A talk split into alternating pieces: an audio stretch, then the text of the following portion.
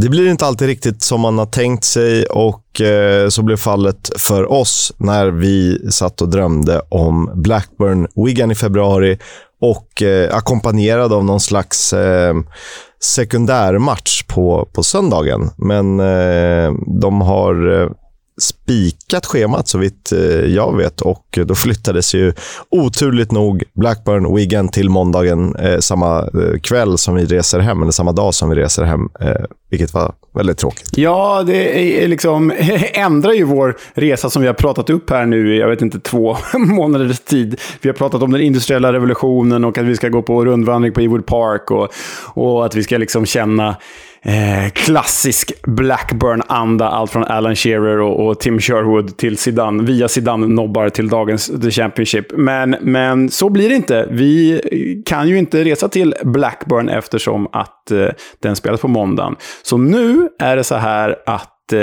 resan kvarstår. Vi kommer att åka till England helgen den 4 februari. Vi gör det tillsammans med nickes.com och eh, ni resenärer och lyssnare, eh, eventuella resenärer och kära lyssnare, är väl, välkomna att följa med. Ni eh, klickar ju in på våra sociala medier eller nickes.com för mer information om den här resan. Men just nu är det alltså oskrivet vart vi ska. Vi kan ju säga att det finns lite trådar ute, men det blir någonstans i The Championship den helgen. Eh, och det finns väl lite spår, allt från eh, ett Rotherham Sheffield United-derby till eh, Preston North End och andra Lancashire-matcher. Vi får se vart det landar, men till The Championship ska vi i alla fall. Eh, så är det i allra högsta grad. Ehm, Lancashire, Yorkshire, eh, någonstans där där i krokarna. Det går ju att komplettera med matcher i både League 1, 2 och eh, till och med Premier League beroende på hur schemat ligger. Och eh, Jag vet inte om sista ordet är sagt från IFL. Nej, vi får, vi får helt enkelt se. Men eh, passa på och ge er själva en eh, tidig julklapp eller någon ni känner en mystisk julklapp, så får ni se vart ni hamnar. Den bästa Secret Santa man kan få. Verkligen. Leo är ute i VM-bubblan, vilket vi tycker är skönt. Och, eh, jag satt och kikade lite skotska Premier League igår. Det är ju nästan i paritet med det här. Inte riktigt lika kreddigt, men Aberdeen Rangers var en eh, match med eh, bra klös i. Och eh, som det brukar för Aberdeen så har de det tufft mot de stora, särskilt mot Rangers. De har ju inte jättemånga segrar. Och det är ju eh, ganska tydligt att det är två storklubbar och så är det Aberdeen plus eh, någon, några till som är där och utmanar. Aberdeen känns ju som eh, trean. Men det blev ju så att vår gamla Championship-vän Scott Arfield, eh, skotsk eh, U-landslagsman, sedermera kanadensisk landslagsman med förflutet i både Huddersfield i League One och Championship och i Burnley i Championship. Eh, han gjorde två mål inom loppet av typ två och en halv minut, 95 och 97 och eh, då blev det 3-2 till Rangers. Stackars Aberdeen. Mm, ja, riktigt så typisk. Jag såg inte matchen, jag såg bara resultatet. Eh, den var väl på veckans kupong, tror jag. Därför eh, följde jag den. Men, men eh, ja, det kändes som en typisk Rangers och Celtics-seger. Det är kul. Jag är lite oväntat att du tog upp det här. Eh, jag var inte alls beredd på att det skulle dyka upp skotsk fotboll i, i podden. Men, men jag vill bara säga att jag vurmar något enormt för den skotska fotbollen. Min numera Berlinboende kusin, han bodde ju länge i Skottland. Så jag har varit över och kollat på han bodde i Edinburgh. Så jag har sett eh, Hearts och Hibs i det derbyt och de möta varandra ett gäng gånger. Och skotsk fotboll är ju klart sämre än The Championship, får jag väl ändå säga. Men det är fruktansvärt bra stämning. Eh, så skottfotboll vurmar jag väldigt mycket för. Har typ så här sju olika klubblagströjor från olika klubbar också. Så eh, skottfotboll, kul att du plockar upp det, Kisk. Mm, drömmen är att åka till Aberdeen och Pittodrie eh, en vacker dag. Aberdeen är också lite sammanflätade supportermässigt med just Tottenham, om man inte visste det. Eh, du har ju Rangers Chelsea, du har ju Celtic och Liverpool. Och så finns det ju Tottenham och Aberdeen-kopplingen. Så att jag har mitt val där The Mighty Dons, såklart.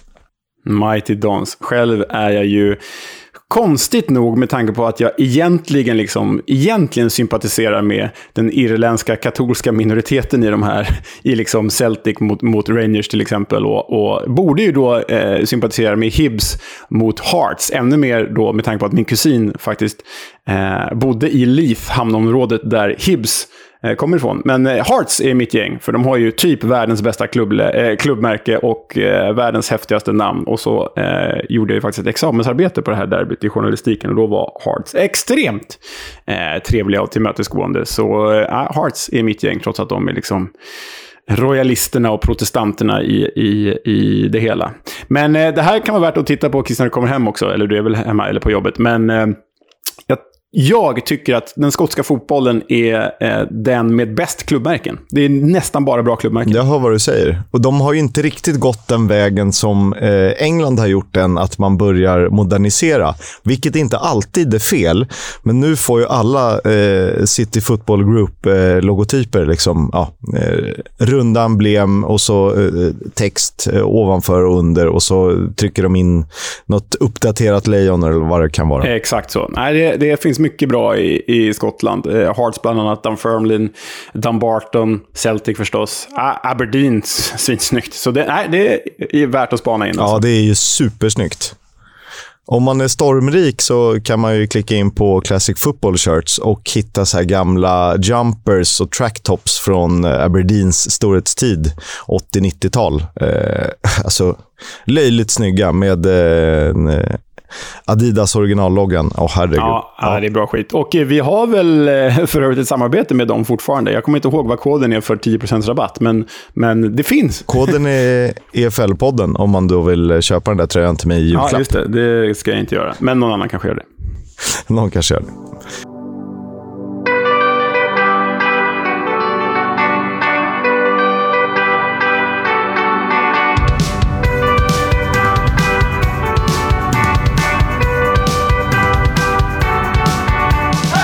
Det här är podcasten Footballs Coming Home. Vi pratar om Championship, League 1 och League 2. Ibland eh, halkar vi in i den skotska fotbollen som vi också tycker väldigt mycket om, såklart.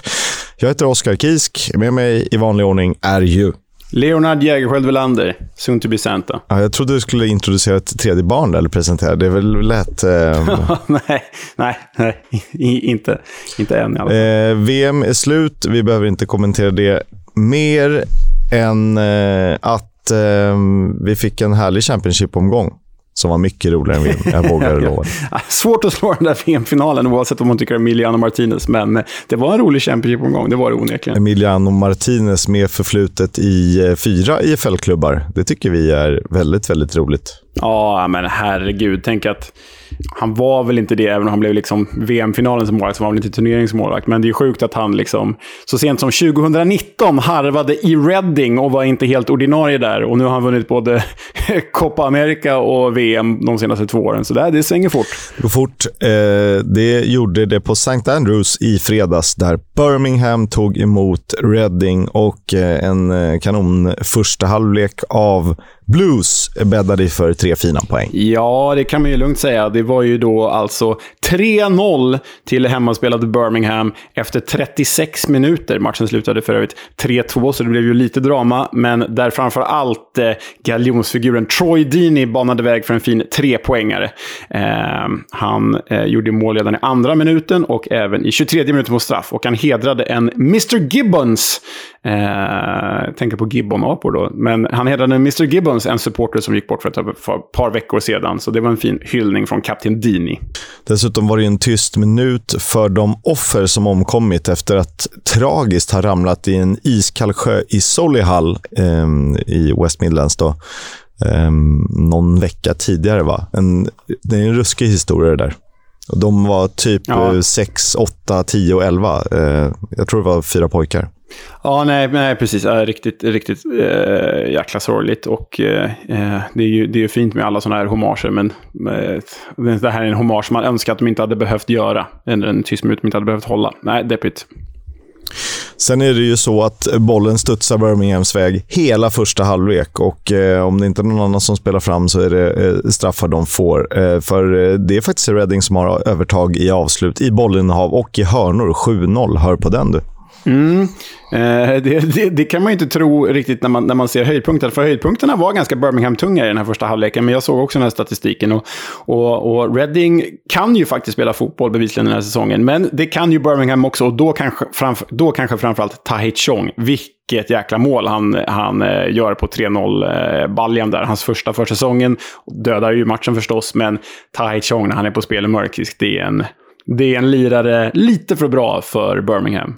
Eh, då är han ju så här, eh, när han är så absolut, absolut bäst, skulle han hålla det över en säsong skulle han kunna göra, göra ett Adel Taraptor. Verkligen. Alltså det, det är, och vi har varit inne på det här mittfältet tidigare, men det, det, det är liksom, Birmingham har en sluggish jävla keeper i John Ruddy. De har en riktig så här eh, eh, kämpa tills vi dör-backlinje. De har de två köttigaste anfallarna man kunde hitta i, i köttdisken på Ica, liksom i, i Dini och Hogan. Men som har med ett mittfält som är så jävla elegant. Christian Bielik, visserligen defensiv, men härlig bolldistributör i sig. Och så har man då eh, Tai Chong, Hannibal Mabry som är Nej, men det är ju två lirare liksom. Det är äh, riktigt, äh, riktigt äh, pikt mittfältet där. Det gillar vi. Ett udda äh, sportcheferi landar i, så ska de slänga in en Juninho Bacuna där någonstans i, i mixen och då får du, jag vet inte vad. Exakt. Andy Carroll hoppade in sent och det gav ju effekt. trots att Reading blev utan poäng. Det gav effekt för spelet och för målproduktionen. Lucas Joao i 82, Tom Inns i 94, men då var det för sent. Eh, där resultatet betydde att eh, Birmingham klev förbi Reading. De är nu sjua i tabellen. Ja, det... ja eh, åtta är de ju efter måndagsmatchen. Men... Ja, det, det, det är ju helt sjukt. Vi tippade... Jag vet att jag hade dem under strecket inför säsongen i vår stora guide. Jag tror att du hade dem precis ovanför strecket. Eh, och efter att vi hade gjort den guiden så värvade de ju då Tai Chong, Christian Bielik och Hannibal Mabry. Och jag tror på fullt allvar att det är den stora skillnaden. Det mittfältet gör att de helt plötsligt kan slåss om en plats uppåt istället för att kämpa eh, för att undvika en plats neråt. Så är det. Eh, Jude Bellingham, eh, direkt från VM, var på plats, hyllades inför matchen och var ju där för att kika sin lillebror som också fick göra inhopp, Job Bellingham. Mm, som ryktas till diverse klubbar, bland annat Middlesbrough. Det kan man ju förstå. Lördagen inleddes på Ashton Gate där Bristol City tog emot Stoke. Ja, och eh, det blev ju som alltid ett oväntat resultat när de här två lagen spelar. Eh, Bristol 1, Stoke 2.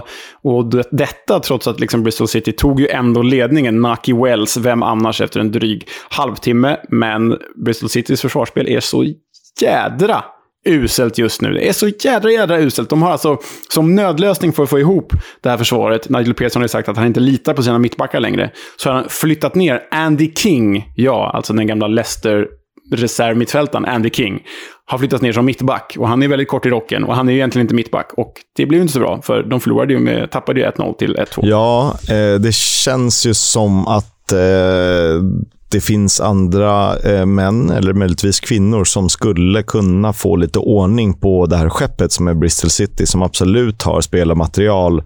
Eh, definitivt för den övre halvan, möjligtvis även för playoff-strid.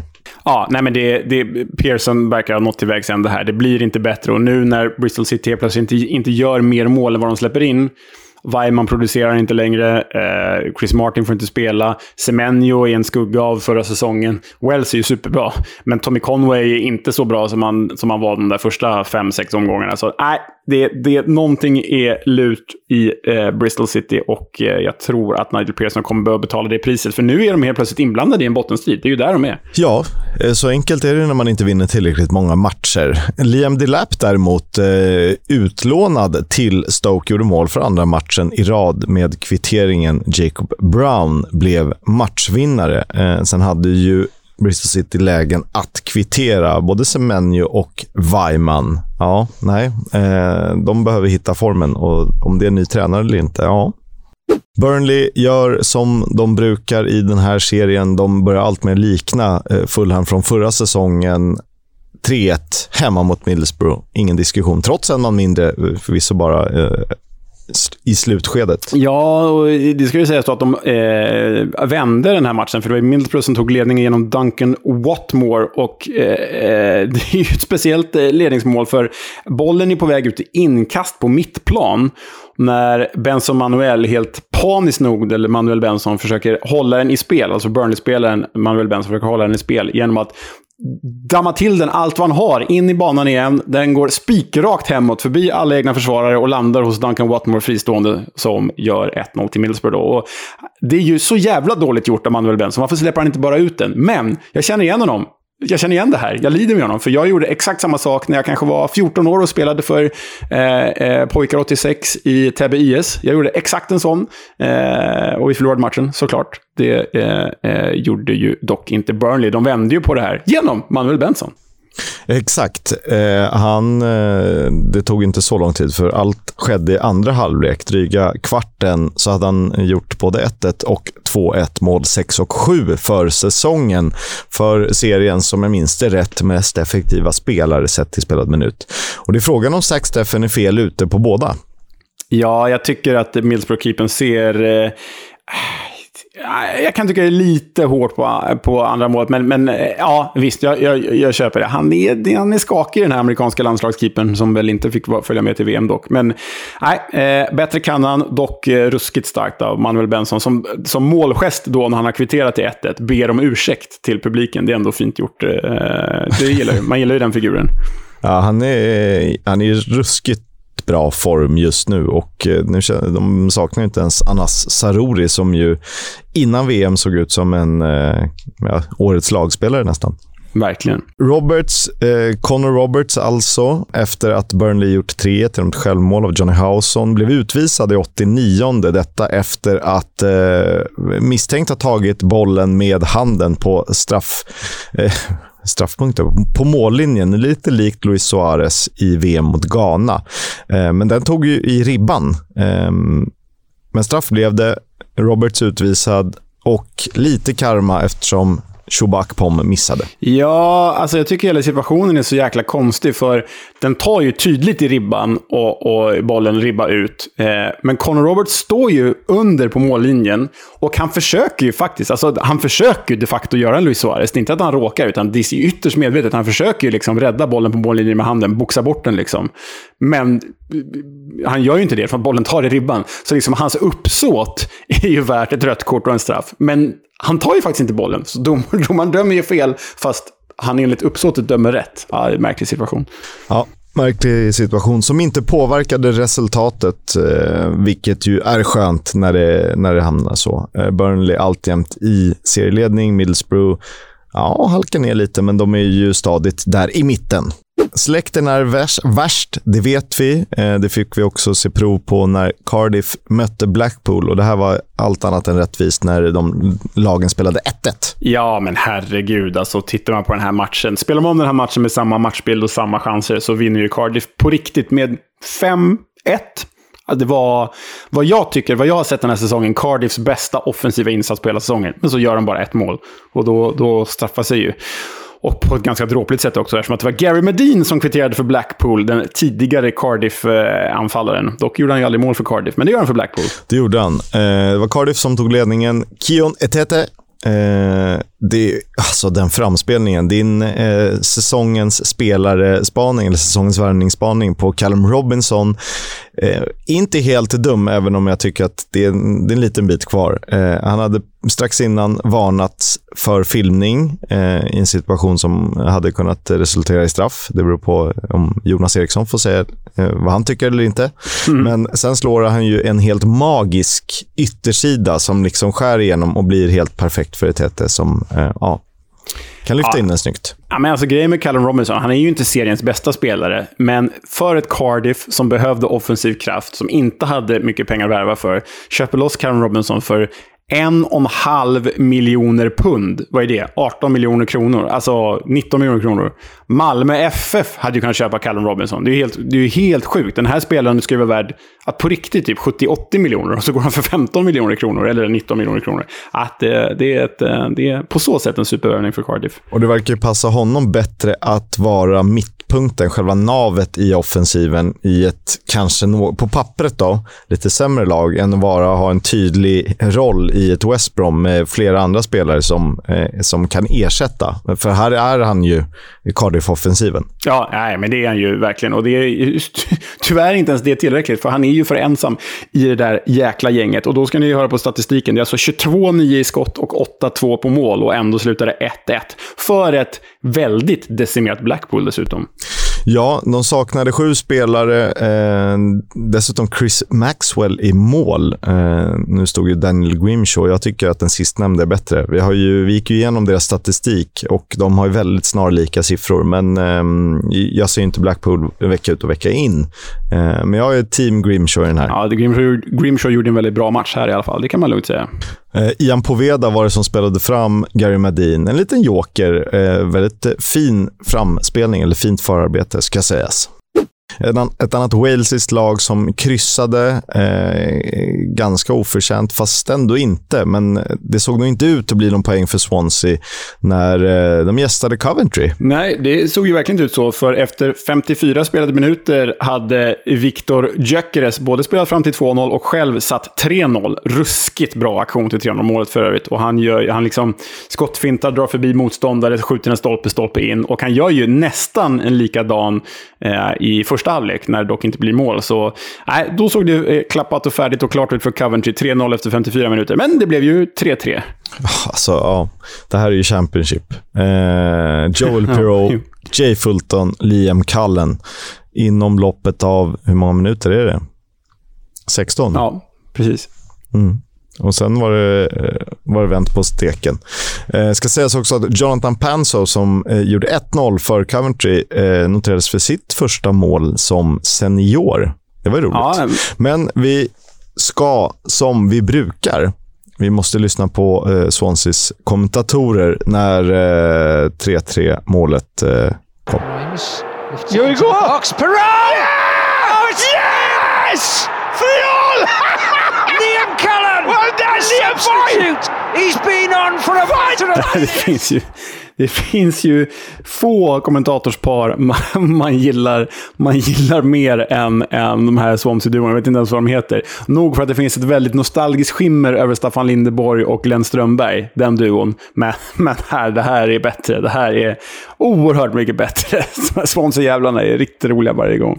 Eh, superfavoriter. Det var ju också Swanseas sjunde raka se utan seger. Fem oavgjorda och två förluster för eh, din playoff-utmaning.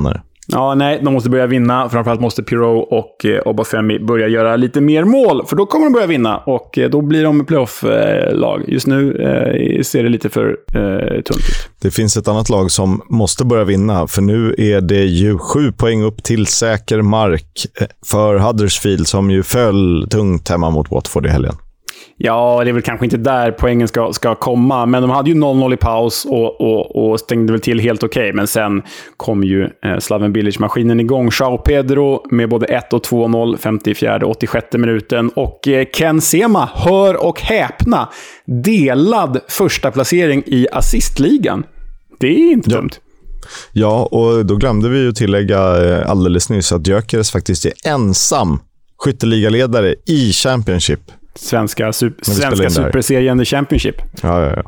Det... Och bästa målvakten är ju Victor Johansson, så det är, det är faktiskt tre rätt framstående eh, Och bästa eh, försvararen i Anel Ahmedhodzic, även om man inte längre är svensk landslagsman. Ja, jävlar. Det är faktiskt sant. det är ju hela, hela, varje lagdel representerat där. Kul. Svensk Vi ska ta ut dem i årets lag, bara för att. Verkligen. Som sagt, eh, jämnt spelmässigt ändå. Eh, Huddersfield var bra i första, men tappade fart efter paus. Och eh, Joao Pedro med en riktig kanon till 1-0 och då var det ju klart. Ja, nej, men Huddersfield vänder inte underlägen. De, knappt att de kvitterar underlägen. De kan ju inte göra mål. Eh, ser ju inte bra ut, förutom Lee, Lee Nichols egentligen. Eh, och sen deras eh, nya tränare Fotheringham, han hade ju en bizarr presskonferens efter den här matchen där han eh, sa eh, rätt ut så här att om vi tar nio segrar och två oavgjorda kommer vi klara kontraktet. Och vi kommer att klara kontraktet. Vi kommer ta de här poängen. Och man bara... Hur, hur då? Dessutom sa han på samma presskonferens att de inte ska värva något i januari. Hur ska de ta de här poängen, Kisk? Hur? Det är helt, helt omöjligt i min värld att se att de tar nio segrar på den här våren. Det, kan de ens ta två segrar? Ja, men de kan, fyra, fem borde de kunna lösa och typ lika många oavgjorda, men det räcker ju inte på långa vägar. Nej, och Fotheringham var ju... Eh, eh, han har ju jobbat med Felix Magath i, i diverse klubbar, eh, senast i Hertha Berlin. Och det är ju nej, men världens kanske värsta tränare, säger jag som Fulham-supporter. nog för att han vann, eh, nog för att han är en HSV-legendar, nog för att han vann Bundesliga som tränare med Wolfsburg, jätteimponerande. Men sen dess har ju allting varit skit och helvete, förlåt att jag säger det. Det är ju en riktig tränardespot och diktator. Och det finns liksom inget eh, eh, meriterande med att ha varit understudy hos honom som Fotheringham har varit. För de här presskonferenserna, eh, det är flera, flera stycken nu där han, han liksom liknar Felix Magats retorik. Det är bara, det är bara hittepå och, och, och inte realistiskt förankrat. Och, nej, jag vet inte. Huddersfield eh, med Fotheringham, det känns hopplöst faktiskt. Nu ser det hopplöst ut också. Hull Sunderland spelade 1-1 och det var en härlig comeback för The Loch Ness Drogba. Ross Stewart tillbaka för Sunderland och som han gjorde det sätter ju alltså 1-0 med kvarten kvar av matchen. Och det är ett sånt jäkla läckert mål, för det är ju liksom en, en eh, förlupen långboll. Han löper sig fri med hallkeepern och eh, det är en studsande boll, så hallkeepern kommer ju ut till typ straffområdeslinjen och förväntar sig att bli lobbad. Så han hoppar ju upp i luften för att liksom ta en lobb. Och Ross Stewart helt iskallt bara, okej, okay, jag lägger den under dig då. Äh, det är riktigt snyggt faktiskt. Riktigt, riktigt bra mål. Han är en, eh, han är en eh, väldigt, väldigt kompetent anfallare. Ja, verkligen. Eh, men det borde ju stått eh, 1-0 till halv i det här läget. För eh, dels var ju Sandland en man mindre och dels hade ju Oscar Estopinian missat en straff. Mm. Han har inte gjort mål på åtta matcher och eh, ett mål på de 14 senaste. Eh, ja. ja. det, är, det, är, det är bisarrt av en kille som gjorde typ åtta på åtta i början. eller typ åtta på sex eller vad det var. Nej, nej sjukt. Eh, det var Hall som dominerade statistiken, även om det var ett snålt om avslut på mål i den här matchen. Eh, men ett mål gjorde de Hall. Det var Åsan Tofan med ett fint avslut till 1-1, ganska tätt efter att Stewart hade givit Sunderland ledningen. Um, Elliot Embleton blev utvisad för farligt spel, eller högspark, om ni vill kalla det så. Uh, lyckades också skada sig i samma situation. Ja, han fick alltså rött kort när han läggs upp på båren och bärs av. Är en ganska rolig situation. Märkligt. Ja, eh, stackars eh, honom säger vi. 1-1 i den fighten alltså. Preston North End tog emot Queens Park Rangers och det blev seger för Neil Critchley i sin första match i QPR. Ja, men bounce-effekt direkt då. Alltså, eh, Hoops utan Ilyas Cheir som är i, i, på paraderande fest i, i Marocko just nu. Eh, så tar de alltså sin första seger på sju matcher. Eh, och faktiskt andra segern på, på Deepdale sedan 1980. Och det under Neil Critchleys första match. Vi måste bara stanna här lite och säga fasiken vad QPR gör rätt i sina tränarutnämningar just nu. Mark Warburton förra säsongen hade ju kommit lite till vägs ände, men gjort väldigt bra resultat. De ersätter honom med Michael Beal, oprövad, som gör succé, får vi väl ändå säga. Han lämnar, ja då tar man Neil Critchley, som kanske, alltså bara baserat på det Liverpool-renommé han har och på det han gjorde med Blackpool, kanske är den mest kompetenta managern i hela The Championship. Ruskigt bra utnämning av QPR. Ja, men det här, det här tror jag eh, också kan bli bra. De har ju ändå ett ganska välfungerande system. Visst, de är inte så bra och de lyckas alltid hamna i, i dippar. Sådär. Men det finns ju anledningar till det också. Eh, tränarutnämningar och, och, lite skador och afrikanska mästerskap och liknande som stör. Men de har ju potential för att um, vara där uppe helt enkelt. Ja, nej, verkligen. Det här, det här blir spännande på sikt. Men vi bredda truppen lite bara. Och väldig energi eh, spelade de den här matchen med. Alltså det, det kom chanser från alla håll och kanter och Chris Willock såg eh, verkligen utvilad ut. Och detta trots tjejer som ju brukar vara en, en spindel framåt. Ja, nej, det, det såg ju riktigt fräscht ut. Och min favorit Sam Field eh, har ju flest brytningar i hela serien nu. Flest vunna närkamper också, såg jag. Eh, han städde ju som en gumma där. Och den här eh, killen som har liksom vikarierat bredvid honom, inte Andrew Dosell, utan... Jag kan inte säga hans namn. Ja, eh, Tim Iroeg Bonam. Precis. Iroeg Bonam han gör ju en supermatch här alltså. Riktigt läcker spelare. Honom ska du hålla koll på. Tim Iroegbonam, det är ju ja, elegant mittfältare, yvig.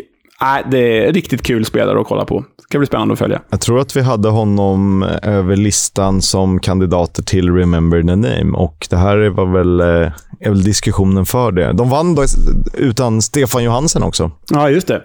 Så de saknar ju, saknar ju flera spelare och, och lyckas ändå vinna. Nej, Jimmy Dunn, målskytt, det känns... Eh, nej, eh, QPR känns eh, som att de kan få en fin vår. Kul för dem, tycker vi. West Bromwich har fått effekten under Carlos Corberan. Det är ett helt nytt lag. Eh, tacka fasen för det. För mot Rotherham tog de sin femte raka seger. Eh, och på de fem senaste matcherna har de släppt in blott ett mål. Ja, oerhört imponerande. Jed Wallace, Grady Diangana och Brandon Thomas Asante. Det är ju bredd i det här laget. Jag har för mig att både Grady Diangana och Brandon Thomas Asante hoppar in dessutom. Eh, så det är ju Ja, det stämmer. Det stämmer. För ja, jag vet i alla fall att Grady Diangana var inhoppare i den här matchen. Mm. Eh, ja, och det var Daryl Dike som startade på topp. och BTA hoppade in. Eh, så eh, det finns ruskig bredd i det här laget och som ni eh, har märkt på resultaten så är det helt plötsligt kul att spela fotboll igen under Carlos Coberan. Och vi måste bara ta på oss svenskglasögonen här och titta lite Rotherham. Victor Johansson släpper in tre mål i den här matchen ändå, by far, man of the match. Alltså han gör så många räddningar, så många bra insatser och han räddade ju dessutom en straff. Så, äh, äh, ja, Victor Johansson är... Om man inte spelar till sin landslagsplats nu så blir jag förbannad. Och om man inte spelar sig till ett kontrakt i en större klubb så blir jag förvånad. Ja, eh, alltså han måste ju vara en av tre landslagsmålvakter. Det är, det är ingen diskussion. Det är facit. Ja, nej men, nej men verkligen. Och, och, allvarligt talat, titta på West Brom. De har två låtsasmålvakter i Alex Palmer, och, och eh, som egentligen har varit andra keeper, och David Button som har varit sämst. Eh, de skulle ju på riktigt må bra av att få in Victor Johansson i laget. Alltså allvarligt. Ja. Nu, nu vet jag att det är ett stort hopp mellan Rotherham och West Brom i liksom klubb och så, men så bra som Victor Johansson varit och så dåliga som West Broms keeper har varit, det, ja, det är inte... Ja, jag vet att jag hade slagit till. Ja, 100 eh, procent. Jed Wallace bytte jag in i Gaffer. Jag har inte varit inne på länge, men jag tänkte att ah, nu måste jag göra någonting. Eh, satte honom som kapten. Det var ju succé. 1 plus 1 från hans fötter. Och återigen Tom Rogic i poängprotokollet. Framspelning eh, från honom. Ja, nej men eh, Carver Beran har verkligen fått koll på det här. Och och då är det faktiskt Wallace som spelade fram, Jed Wallace spelade fram till Diangana och innan BTA då satte sin egna straffretur. Eh, så nej, uppåt, uppåt, uppåt för West Brom. Ja, de är ju dock på 16 plats. Eh, men de har fem poäng till playoff och fem poäng till nedflyttning inför veckomgången som vi inte tar med i det här avsnittet. Eh, veckomgången, veckomatchen. Eh, de spelar ju en eh, sån där fin liten hängmatch mot Coventry. Vi får se hur det går i den. Eh, Norwich Blackburn 0-2 blev det efter självmål av Ben Gibson och så ett utökande mål av Tyrus Dolan. Ja, och det här eh, visar väl, tycker jag, att Blackburn, trots alla siffror mot dem, ändå är på riktigt. Det här är, som vi varit inne på, det är liksom, eh, Blackburn kan, kan ha statistiken mot sig, men på klassiskt Juventus-manér, eller liksom Sir Alex Ferguson-manér, så, så vinner de ändå. Det, det, spelar inte så mycket roll, det spelar inte så stor roll hur de spelar, för de har sin form och så fort de eh, eh, tar ledningen så vinner de. De har alltså vunnit alla matcher de har tagit ledningen i den här säsongen. Och då, då är man ju ett svårslaget lag. Norwich däremot, det är ju, det är ju bara en tickande klocka innan Dean Smith får, får lämna sin tränarpost. Ja, för han pratade om det på eh, presskonferensen efter, om att delar av arenan valde att visa sitt missnöje med honom under matchen. Och så sa han att supportrar väntat på denna period. Och eh, det kan han ju tycka vad han vill om. Och det kanske är så. Sen är det ju... Jag vet inte. De ska väl leda den här serien egentligen och eh, inte ha förlorat åtta matcher hittills. Eh, det är väl så enkelt det Ja, men med den här truppen, med, med Premier League-fallskärmen som, som kommer, med, eh, som, de, som följde med dem ner. Nej, alltså Norwich ska, om de gör en dålig säsong, så ska de komma femma, och då är ändå en playoff-plats. Det här, det här går sämre än så just nu. Ja, men sen känns det lite brittiska tränare och, och um, ja, lägga för stora växlar vid att folk har väntat på den här perioden så att de ska kunna sjunga att han ja, är en ja, dålig tränare absolut. och ska få gå. Det är, jag tror inte det funkar så riktigt. Nej, det är brittisk paranoia. Han är, eh, han är satt under press och då, agerar, då blir han utåtagerande. Liksom. Så är det. Men eh, det är nog bara en tidsfråga innan han lämnar det här.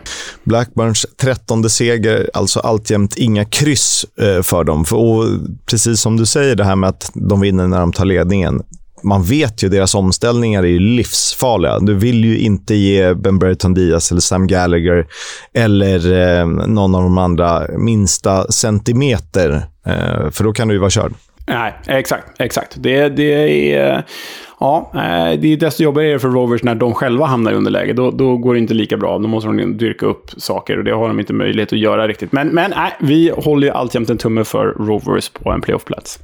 Det skulle spelats en match i söndags. Eh, ett eh, Greater London-derby, framförallt ett gammalt rivalmöte med, med kravallerna under mitten av 80-talet. Eh, Luton Millwall. Vi skulle haft Alexander Axén på plats. Den matchen blev uppskjuten.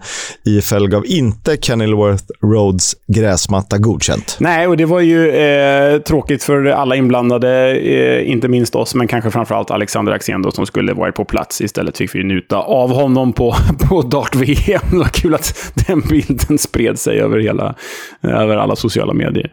Ja, det är roligt. Det är roligt. Eh, men det spelades en match i måndags. Eh, det var Wigan som tog emot ett av topplagen, Sheffield United. Ja, och eh, Wigan under Kolo Touré ska ju bli spännande att se. De kryssade väl i hans första match och eh, eh nu blev ju motståndet övermäktigt för Sheffield United. Vann ju med 2-1 efter mål av John Egan och allas vår Billy Sharp. Ja, och han är väl på topp 10-listan över totalt antal mål i klubben och så eh, har han gjort 117 ligamål för Sheffield United och tangerade därmed en siffra från en spelare som jag inte minns vem det var nu, men eh, han är ju på listan där. Ja, men, eh, men det är, alltså, tänk att de har varit utan Billy Sharp från start, typ hela säsongen, och ligger som klar tvåa. Och nu kommer Billy Sharp in och gör, mål, eh, gör flera mål på kort tid. Då, ja, det är en jäkla härlig extra resurs att slänga in där. Billy Sharp och Ilman Ndiaye på topp. Det är starkt. Och han leder ju all time skytteligan för Championship. Eh, 130 målet var det här totalt sett i, all, i alla klubbar. Ja, och då nämnde jag inte ens Ollie McBurney där som varit uppe och nosat på skytteligaledningen den här säsongen. Så nej, Sheffield United, ruskigt eh, starkt. Wigan spelar bort sig själva med sin ganska svaga första halvlek, gör en eh, bättre avslut på matchen. Nathan Broadhead reducerar ju med drygt 20 minuter kvar och så hoppar ju din eh, favorit in Kisk, Telo Åsgård, eh, norrmannen med violinfarsan. Exakt. Eh, jag tycker tycker att han är väldigt, väldigt pigg. Eh, lite oberäknelig, kan göra sin gubbe, kan vinna en frispark, eh, få laget att andas. Eh, får inte spela så mycket. Eh, man söker väl effekt med honom, gissar jag. Eh, får väl se hur mycket han får spela framåt. Blades hakar på i toppen. De är tre poäng bakom Burnley. De har fem poäng ner till eh, tredjeplatsen och Blackburn Rovers. League One-kollen då, eh, kan vi börja med att det blev fyra uppskjutna matcher där på grund av väderleken. Men några spelades och eh, vi får nämna två av våra gamla bekantingar från förra säsongen. Det var Barnsley mot Burton Albion. Den matchen slutade 2-0 och de tog sin femte raka seger. Ja, då var ju Andy Coles son, det var inte Cole, visst är det Andy Coles son om jag säger rätt? Ja, det är det. Eh, han var framme och nätade för Barnsley eh, och mot sin gamla klubb. Han har ju varit utlånad till Burton tidigare. Eh, eh han blev faktiskt matchens enda målskytt. Eh, och det är ju inte lika mycket svensk fokus i Barnsley som det var förra säsongen, men det finns ju fortfarande en svensk kvar i ledningen. Så vi får se om de kan göra en push uppåt. Ja, eh, de har bäst försvar i ligan, dock bara tionde bäst målproduktion. Och det är väl det som inte riktigt stämmer. Där kanske Cole är lösningen. Andy Cole Jr. Eh, sjunde raka utan seger för Burton. Nästjumbo är de ju. Eh, samma siffror har även jumbon Morecambe och det ser ju eh, inte så ljust ut för eh, varken, eh, varken räkor eller eh, Brewers. Burton. Brewers, ja. ja. Nej, det gör det ju inte. Desto ljusare för eh, laget vars tröja jag sitter i just nu. Det är väl den tröja jag har haft på mig flest gånger under våra eh, poddinspelningar. Eh, men det är Derby County. De mosade ju Forest Green Rovers med 4-0 och David McGoldrick gjorde hattrick. Hans blott andra i karriären faktiskt. Mm. Eh, hemmalaget tog sig upp på playoff-plats och det var också eh, tack vare att Peterboroughs match blev uppskjuten. Eh, sen har vi en 1-0 målskytt med ett eh, EFL-podden-namn. Nathaniel Otis, Otis Mendes Lang. det är sjukt att alla namn måste skrivas ut där, som att han är någon jäkla argentinare. Juan Roman Riquelme, Juan Sebastian Verón, Gabriel Omar Batistuta, Diego Armando Maradona. Man har till och med fyra den här killen. Är det starkt? Darby spelade ju faktiskt enligt rapporter dazzling football och eh, jag kan inte annat än att hålla med. Kul. Eh, de är alldeles för ojämna, men när de är bra är de eh, ja, riktigt jo, bra. Så är det. Hoppas att de klarar en playoff-push. Jag vill ju gärna få upp dem med i alla fall ett försök. Charlie Austins kontrakt med Brisbane Roar har gått ut. Eller så här, de kom överens om att inte fortsätta med varandra och eh, han sägs ju vara på gång till Reading. Det vore någonting. Mm, det vore eh, ytterligare en FM-gubbe på plats. Coventrys rugbylag Wasps eh, har alltså inte något med Coventry City att göra mer än att de kommer från samma stad. Wasps har i alla fall ekonomiska problem och har meddelat att de ska spela sina kommande hemmamatcher på Solihull Moors hemmaplan. Något som innebär att Mike Ashleys arena för tillfället inte har någon långvarig hyresgäst. För eh, eh, Wasps har ju då lämnat och eh, det långvariga, eh, eller långsiktiga kontraktet med Coventry City är ju inte skrivet. Och och man undrar ju då vad Mike Ashley tjänar på sin nya arena om de eh, varken huserar ett fotbolls eller rugbylag. Ja, eh, det är en väldigt bra fråga, för så många konserter kan det väl inte vara i Coventry som drar fulla hus på en, på en fotbollsarena? Nej, det, nej, så känns det ju. Cardiff har straffats med ett transferembargo över tre övergångsfönster. Detta efter att de har missat deadline för betalningen till Nantes för den eh, tragiskt bortgångna anfallaren Emiliano Sala.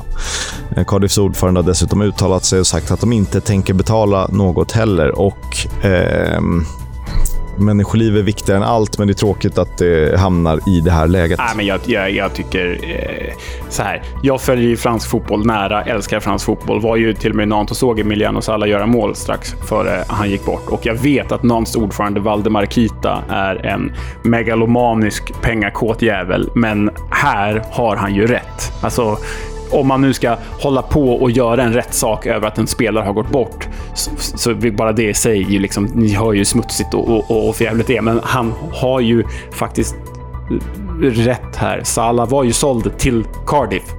Allt var påskrivet och klart och Cardiff vägrar betala bara för att Salah aldrig hann landa i Cardiff. Äh, det, är, äh, det är så jävla smutsigt av Cardiff och det är, sätter fingret på vad den här ledningen är för någonting.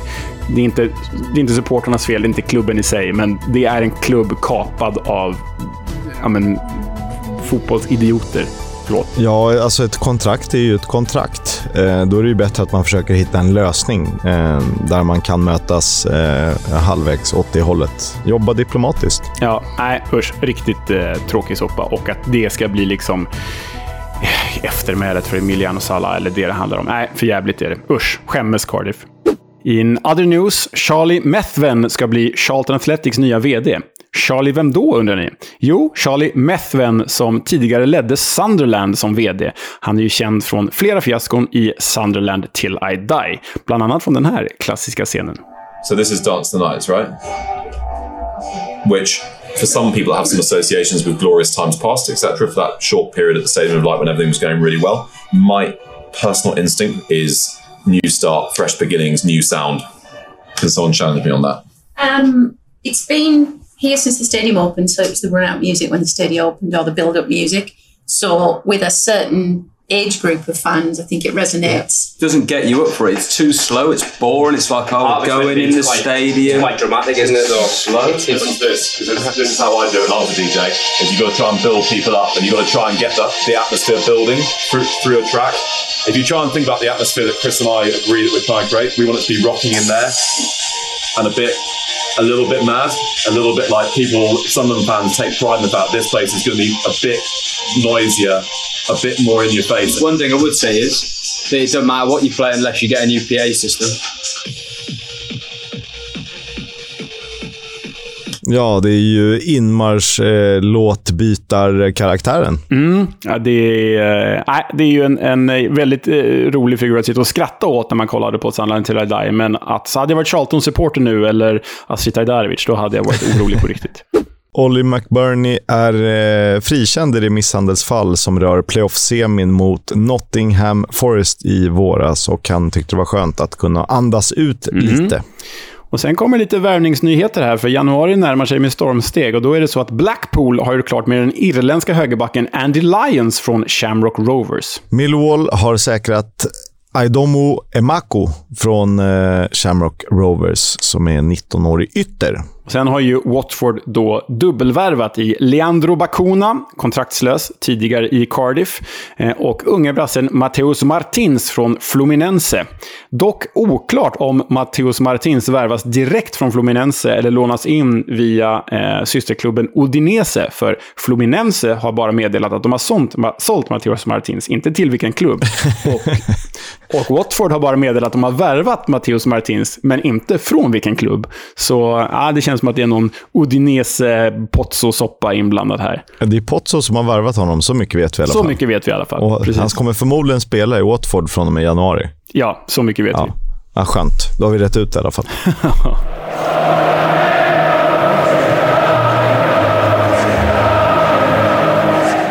Fotbolls Coming Home sponsras av Stryktipset, ett spel från Svenska Spel, Sport och Casino. För dig över 18 år. Stödlinjen.se. Eh, vi får ju blicka framåt ett par dagar, för det är ju Boxing Day-fotboll. Superhärligt. Eh, inför veckomatchen har West Brom fem raka segrar med Carlos Corberan vid rodret. Eh, och detta efter en säsongsinledning som varit allt annat än vi trodde att den skulle vara. Samtidigt har ju Bristol City varit lika röriga som förra säsongen, men inte så pigga som vi trodde och kanske hoppades på. Förr eller senare kommer ju smällen för West Brom, väl? Om de inte gör en eh, Nottingham Forest förra säsongen. Jag tror att den smällen kan komma på Ashton Gate, så här eh, vill man ju gardera. Leo, vad ser du fram emot under julhelgen? Ja, men det är ju så här att eh, det kanske var det som skapade den jag blev, eller den jag är idag. Men min födelsedag är ju på Boxing Day. Eh, passande nog. Och eh, jag vet inte vad min kära familj har planerat, eller om de har planerat någonting alls. Men om du lyssnar på det här, Marie, min kära fru, så önskar jag mig ett Championship Marathon. Att få äta lite mat med, med er och sen bara få titta på matcherna. För det är så jäkla mycket matcher den här dagen, Kisk. Alltså om jag får välja helt själv, då kommer jag kolla på Sunderland Blackburn 13.30. Jag kommer följa upp det med att kolla på Sheffield United Coventry 16.00. Sen direkt i, vägg, i kant till det, 18.15 Reading mot Swansea och sen stänga kvällen 21.00 med Burnley Birmingham. Burnley Birmingham. Spelar de på annandagen? Nej, de spelar den 27! Det har du rätt i. Ja, ja. Nej, men då Du får har vi... Luton Norwich som sena. Cardiff eh, QPR eh, halvsena. Ja, just det. Så där är det. Reading Swansea och Burnley Birmingham i tisdagsmatcher. Skit i dem då. Då blir det Cardiff QPR 18.15 och Luton Norwich eh, 20.45. Perfekt ju. Ni, så, ni hör ju att Leo inte har en aning om hur schemat ser ut, så gå in på någon välvald sajt och kolla vilka tider. Det är, också, det är skönt att det spelas en match 13 och en 13.30. Okej. Ja, det är faktiskt fantastiskt. Eh, mycket roligt att se fram emot där, såklart. Men äntligen är The Club tillbaka och eh, vi har ju avhandlat alla klubbar som spelar Championship nu. Eh, vi är en bra bit ner i, i League One och nu ska vi få bekanta oss med världens grönaste fotbollsklubb. Det är alltså Forest Green Rovers. Och här brukar vi då ha en inmarschlåt eller en klubbhymn eller ett anthem som inleder eh, hela stycket om klubben. Men jag har trots idoga försök inte hittat något i musikalisk väg för Forest Green Rovers mer än lite diverse så här, om ni vet, ramsor, eh, klipp på, på, på läktare och så, där de bara sjunger lite slött. Så eh, eh, om Kisk inte trollar fram något ur sin eh, hatt så, så blir det här sånglöst, tyvärr. Eh, Forest Green Rovers är ju en klubb med historia, men de verkar inte vara en klubb med så många fans. Men nog om det. Vi eh, eh, kör igång den här berättelsen. 2015 blev den över 100 år gamla klubben Forest Green Rovers världens första veganska förening. I alla fall fotbollsförening. Miljövänliga innovationer installerades på arenan The New Lawn och eh, FGR blev så sakteliga en världsnyhet. I alla fall efter 2017, för det var då de tog steget upp i The IFL för första gången. Men vi är inte där i berättelsen än. Vi återkommer hit. Vi tar från början istället. Klubben grundades 1889 av pastor E.J.H. Peach, hemmahörandes i det så kallade Forest Green Area i Nailsworth. Och då undrar man då, vad i helvete är Nailsworth för någonting? Jo, Nailsworth återfinns i Gloucestershire i västra England, nära Bristol och floden Severn. Det bor cirka 6 000 personer i byn, vilket förklarar fotbollsframgångarnas historiska frånvaro. Rent industriellt, om vi ska kalla det så, så har det lilla samhället livnärt sig på jordbruk och eh, ölbryggeritradition. Utöver det finns det faktiskt inte så mycket att säga om Nailsworth.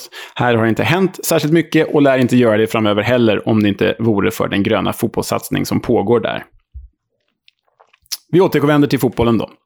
Tilläggsnamnet Rovers togs i bruk 1893. Men till skillnad från Blackburn Rovers som grundade The Football League fick Forest Green nöja sig med att grunda Mid Gloucestershire League 1894. eh, riktigt glamoröst va, Kisk? Men Svaga resultat och ett namnbyte till Nailsworth Association samt en satsning på enbart Nailsworth-födda spelare, känns väldigt smalt måste jag säga, innebar att klubben gick i graven under säsongen 1896-1897. Klubben återföddes redan 1898 med just namnet Forest Green Rovers, vilket dock snabbt ändrades till, hör på det här Kisk, Nailsworth Thursday. Okej. Okay. Är det Sheffield Wednesday-hån, eller? Ja, det är, de är väl inspirerade av Sheffield Wednesday, men var väl grundade på en torsdag, så blir det Nailsworth Thursday istället. Jag vet inte, jag tycker inte Thursday ringer, ringer lika bra som Wednesday. Nej, eh, Sunday hade funkat tycker jag. Monday också. Ja, Thursday. Thursday kanske är den sämsta dagen. Saturday hade inte låtit så bra heller. Ah, ja. Nailsworth Thursday hette de i alla fall. Klubbens första framgång kom när de vann Dursley och District League 1903. Du hör ju vilken nivå det här är på. Alltså. Detta efter en playoff-final framför tusen åskådare då de slog Chalford med 2-1 efter förlängning. Men som ni hör så finns det ingen anledning att stanna här i historien. Vi måste snabbspola oss rejält framåt. De följande 30, 30 åren drog de sig ur olika ligor vid tre tillfällen. De vann även Stroud Premier League i tre raka säsonger på 30-talet. De blev Northern Senior League-mästare 1938. Och de grundade Gloucestershire County League 1968. Nu har vi hoppat långt fram i tiden här. De flyttade sen till Hellenic League 1975. Åh, det är faktiskt en liga man har hört om förut, Kisk. ja, det eh, är knappt. Ja, knappt. Och i ärlighetens namn förde, de, förde klubben en ganska sömnig tillvaro, tillvaro i de regionala ligorna. I alla fall fram till 1982.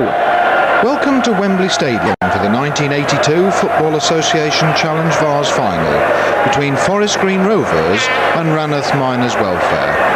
And now the players emerge from the famous Wembley tunnel to the delight of their supporters.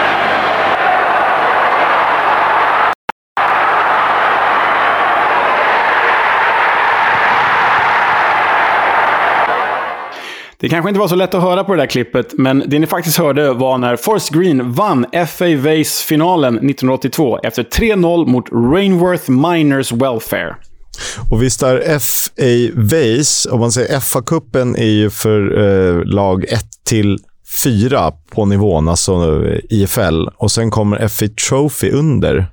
Mm. Har jag rätt då? Och sen ja. FA Vase är alltså om FA Trophy är semiprofessionella så är FAVs amatörlag. Är det... Exakt så. Ja. Exakt så. Och här är ju de då alltså 1982. Det är amatörfotboll då som de blir mästare över av. Men det var ändå imponerande givet förutsättningarna. För här hör ni delar ur ett inslag från säsongen 1982. The team who play on the lawn at Nailsworth are semi-professionals. During the week, they're sales reps, builders, welders, printers. There's even an accountant. Some of them have league experience, but their most famous player is Graham Day, a Rovers regular before playing for Portland Timbers. And they've all provided the skills this season that have promoted the team to the Southern League. I think it's going to mean a lot, not only to the club but to the area. Uh, for a long time, we've been a backwater in soccer, uh, almost a laugh to uh, the people in the other parts of the country. And I think for the first time, Forest Green have got a chance of winning a national competition with local boys. And I think Gloucestershire itself will rejoice. Och manager Bob Mersell fick ju rätt i det han sa. Men eh, det är också spännande att han, en engelsk manager, kallar det för socker istället för fotboll. Det är ju märkligt. Nåja. Trots framgången följde ett par mediokra år på 80-talet och ett nytt namnbyte genomdrevs. Nu hette klubben istället Stroud Football Club. Och detta följdes av ett par säsonger då klubben faktiskt spelade i Walesiska kuppen där de gick till kvartsfinal som längst, vad det nu är värt. Lagom till säsongen 1998-1999 hade eh, de återvänt till sitt gamla namn, Forest Green Rovers, samt att de tagit sig upp i The Football Conference för första gången. Där slutade de i mitten av tabellen samtidigt som de nådde finalen i The FA Trophy. Något som innebar att klubben var den första någonsin att spela final i både FA Vase och FA Trophy. Det är ju någonting i alla fall, Kisk. Det är, det är en historisk bedrift. Ja, men de små segrarna. Ja, men väl i final i FA Trophy torskade de mot Kingstonian med 1-0. Och året därpå, alltså eh, för, nya millenniets första år, 2000, nådde de finalen igen, men torskade återigen med 1-0. Hattandet i de lägre divisionerna fortsatte och den stora rubriken blev istället när den lokala elektromagnaten Dale Vince köpte klubben sommaren 2010 med målsättningen att göra den lika grön som hans el. Rött kött skulle bort från spelarnas diet, kött skulle inte säljas på arenan överhuvudtaget och gräsmattan skulle skötas på ekologiskt vis. Stora och framförallt ovanliga ambitioner för en fotbollsklubb. So the club was in trouble in the summer of 2010 and um, we lent some money uh, the, for cash flow to get through the summer. Initially he thought it was probably 100,000 or so to help us out in the short term. Come the end of the summer they said actually it's worse than that and you need to take over uh, and then if not the club was going to fold. And, and I said oh you know I don't want to do that. I'm, I'm you know too busy to, to do that. But uh, what about it the club is 125 years old big part of its community you know and it's our backyard. So we, we said all right we'll take responsibility. It, Ja, men tanken är ju, eh, är ju fantastiskt fin, att det finns eh, något mer än att bara lyckas eh, på fotbollsplanen. Sen är det ju ehm, Ehm, kan man tänka att visionärer är galna? Det ska de ju vara, men um, klipp ett par år och han är inte helt uh, offside, den gamla new age-liran. Eh, under den barmhärtiga samariten Dale Vince förändrades inte bara klubben i grunden. Den gjorde det sportsligt också. Klubben reste sig ur sin ekonomiska kris och siktade uppåt i seriesystemet. Säsongen 14-15 kom de femma i Conference, förlorade mot Bristol Rovers i playoff-semifinalen.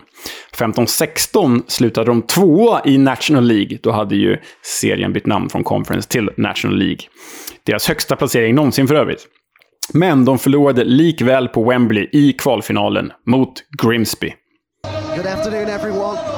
Well, the Wembley Walk, something many dream of, yet so few experience a place where an untold number of dreams have been made and broken. Both these clubs able to make the case that this should be their time for Football League promotion. There's hope from a Forest Green point of view. Need to get it forward, though. The header by Carter. Disney intercepts it. They've got lots of numbers committed forward here, Forest Green. It's Nolan for Grimsby. Could they finish it off here? It's Hoban! It's blocked! And a golden chance to make it three! That'll seal it! It's Nathan Arnold!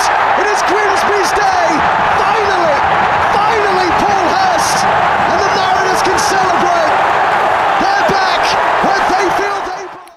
Grimsby tillbaka till The Football League alltså. Forest Green Rovers alltjämt kvar i National League. Men Forest Green var ihärdigt. Säsongen 16-17 kom de trea och för tredje året i rad fick de kvalspela upp till det IFL. Dagenham och Redbridge avfärdades i semifinalen och för andra året i följd besökte de alltså Wembley. There's nothing more sought after than Football League promotion. For Tranmere and Forest Green, a season's work is on the line. Eyes on the prize. Defeat almost unthinkable. It is winner takes all. It is high stakes football. As Woolery decides to have a go! What a goal from Kane Woolery! The man who scored the winner against Tranmere in their last league meeting. Has scored against them today. But this time it's, it's Deutsch who's peeled wide. Marsh Brown is central. On goes Deutsch. He'll have a go! Oh, stunning! Incredible hit from Christian Deutsch. Forest Green's top scorer this season has delivered again. It's a great final. Because we know Tramley will come again, but it's Woolery at the other end. Oh, what composure! Kane Woolery for Forest Green. Two quick fire goals. Is Mark Cooper going to be the first man to take them to the promised land? Surely this will be Tranmere's last chance to get a goal. Had a clear by Ellis. Promoted. Forest Green are going up. A Football League club for the first time in their history.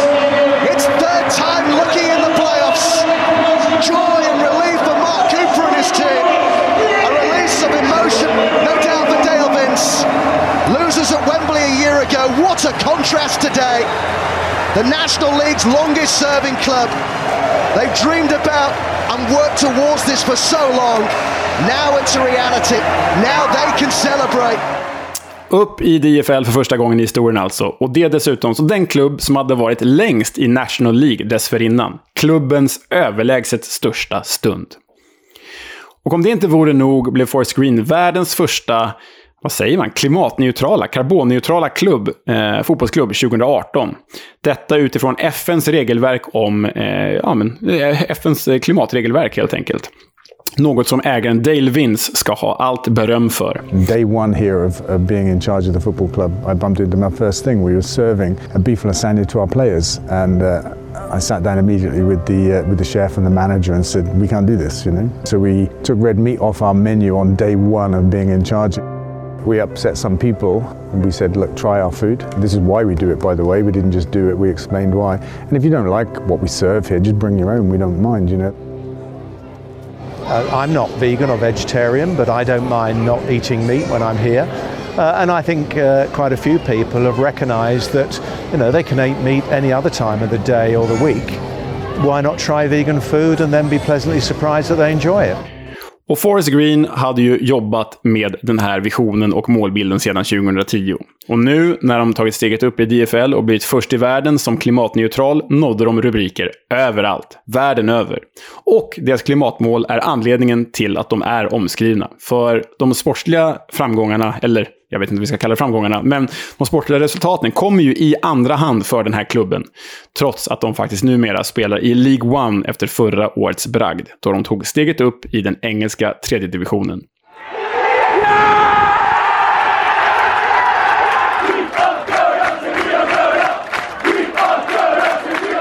Men League One-kostymen har dessvärre hittills varit för stor för Forest Green.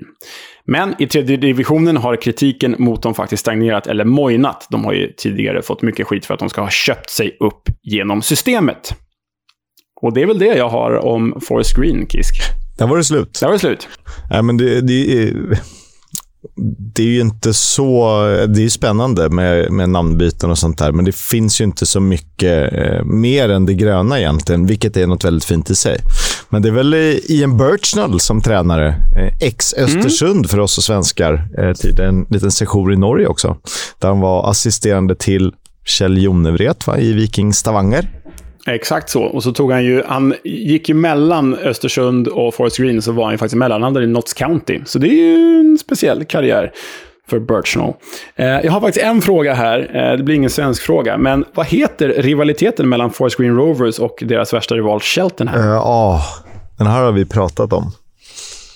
Um, Nailsworth Gloucestershire uh, Association Cup of the Trophy Vase. El Glostico. Ja, men såklart. Ja, den, är, den får fyra plus ändå. Ja, men den, den har ju någonting, eller hur?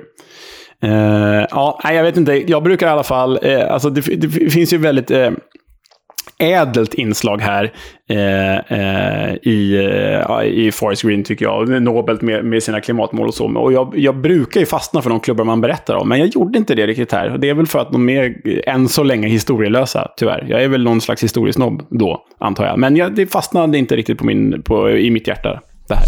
Nej, du sålde inte riktigt in det heller. Så vi åker inte och kollar dem än. Nej, så är det. We'll have a chat about the fucking game. About your game, last few months, last few weeks.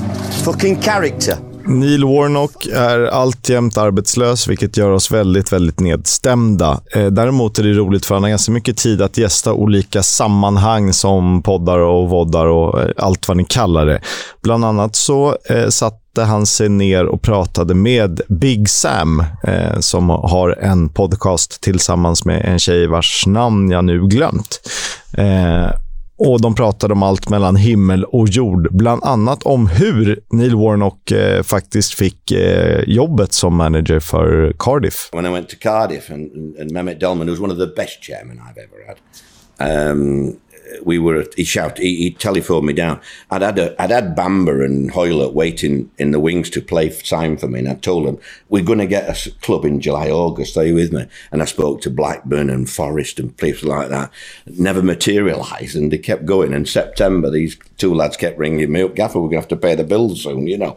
And i said keep just have faith have faith in me.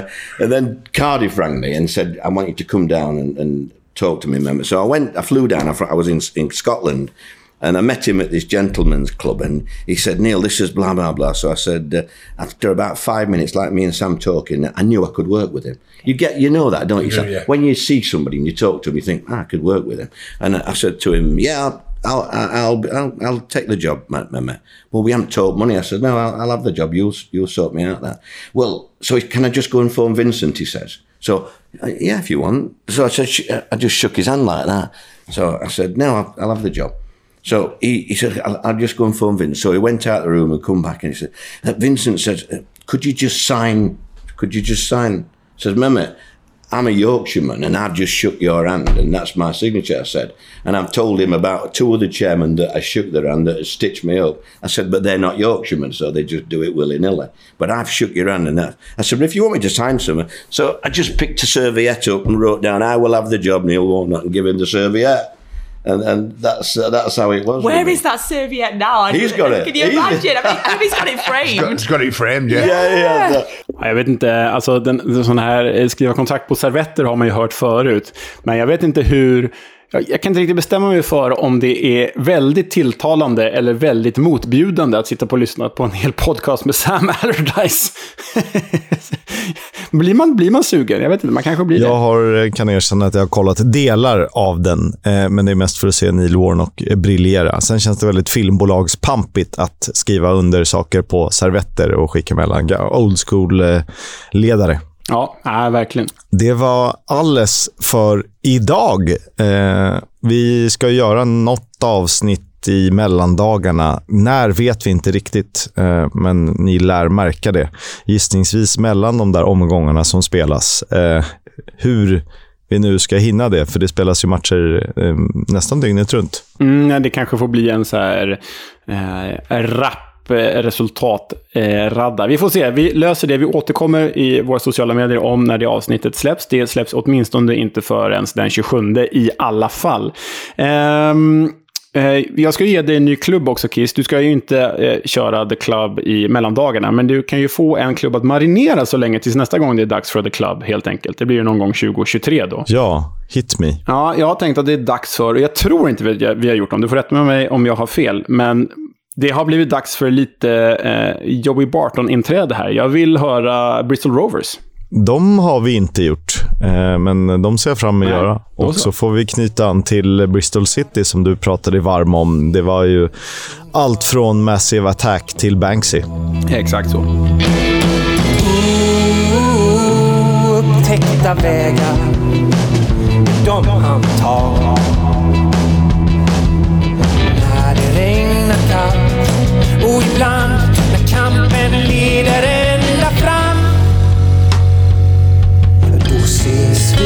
Vi